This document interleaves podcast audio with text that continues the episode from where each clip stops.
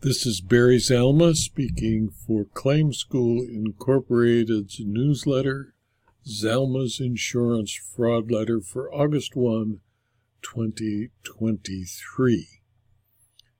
This newsletter, the source for insurance fraud professionals, contains multiple articles, all available on the blog at zalma.com and at the link for the newsletter in full PDF format as set forth in the blog at zalma.com slash blog.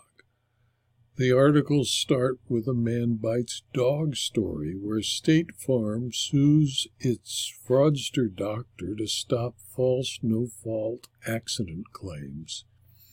In State Farm Mutual versus Herschel Kotkes, the United States District Court for the Eastern District of New York found that the plaintiffs, various State Farm insurers, sued Herschel Kotkes and Herschel Kotkes MDPC, alleging that Dr. Kotkes defrauded State Farm by submitting hundreds of fraudulent bills for no fault insurance charges on behalf of insured patients who were involved in automobile accidents.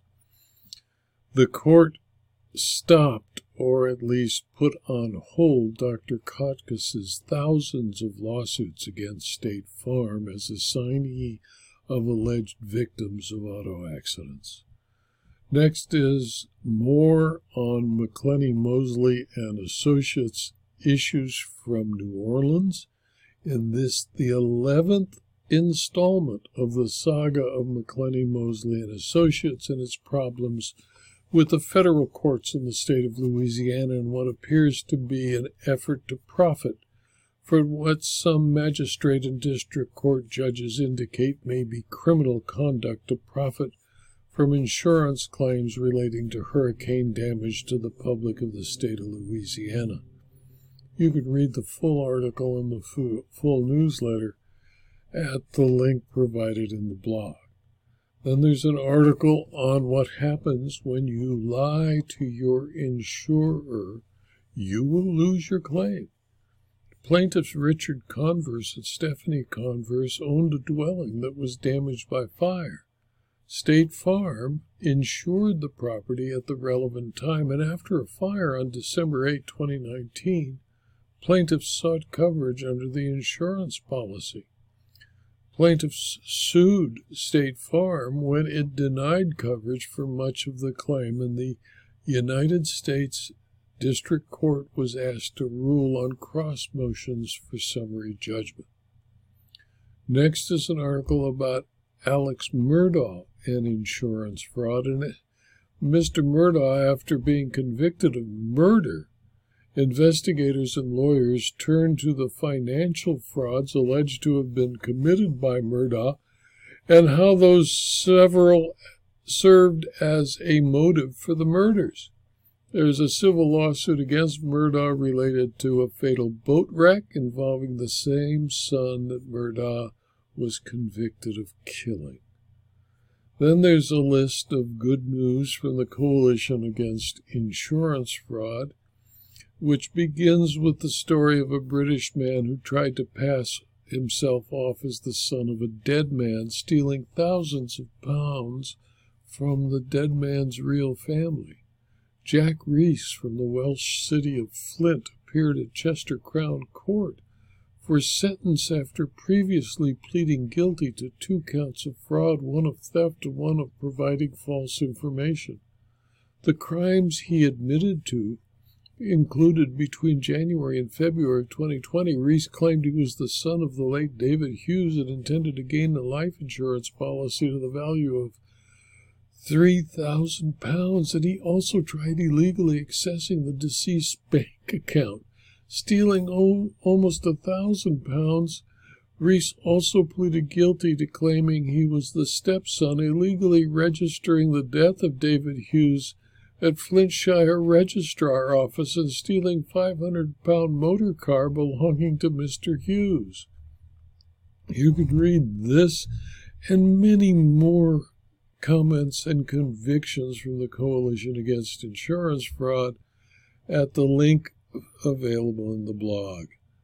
Then there's an article on how to add to the professionalism of the insurance claims and insurance fraud profession.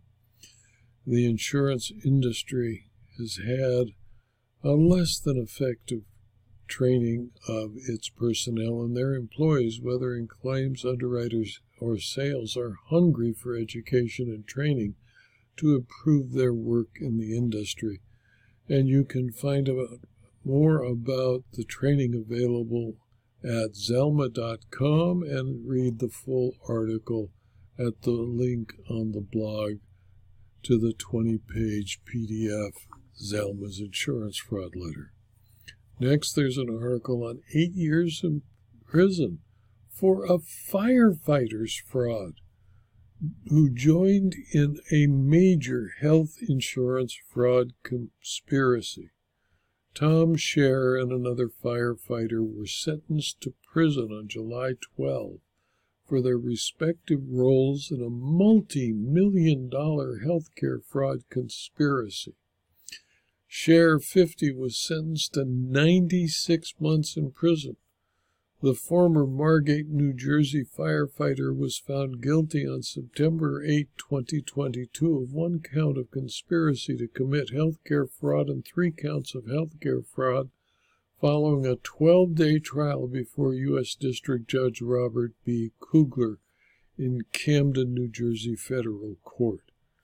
You can read the full article in the PDF with the link in the blog post. Then there's a listing of health insurance fraud convictions with dozens of convictions, starting with the conviction providing three years in prison for a $7 million auto fraud scheme. Gailunara Barishova, a 57 year old owner of the Brighton Physical Therapy Center, was one of four people who were indicted in February of 2021 by the U.S. Attorney's Office in Boston on felony insurance fraud charges. All four pleaded guilty to a single count of fraud, and three have been sentenced. You can read about the full article about this scheme at the link to the full fraud newsletter, along with dozens more reports of convictions for health insurance fraud. Then there's an article on other than health insurance fraud convictions. Let's start with four years in federal prison for Michael Stewart Smith, also known as Black Mike, 36, who pleaded guilty in federal court in Jefferson City, Missouri, to participating in wire and mail fraud conspiracies.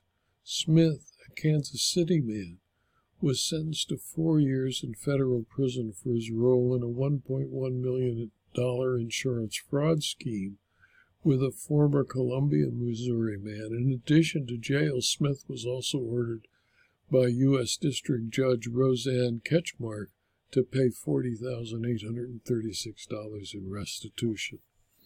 You can read this full article and multiple other convictions for other than health insurance fraud at the full newsletter, the link of which is available at the blog post.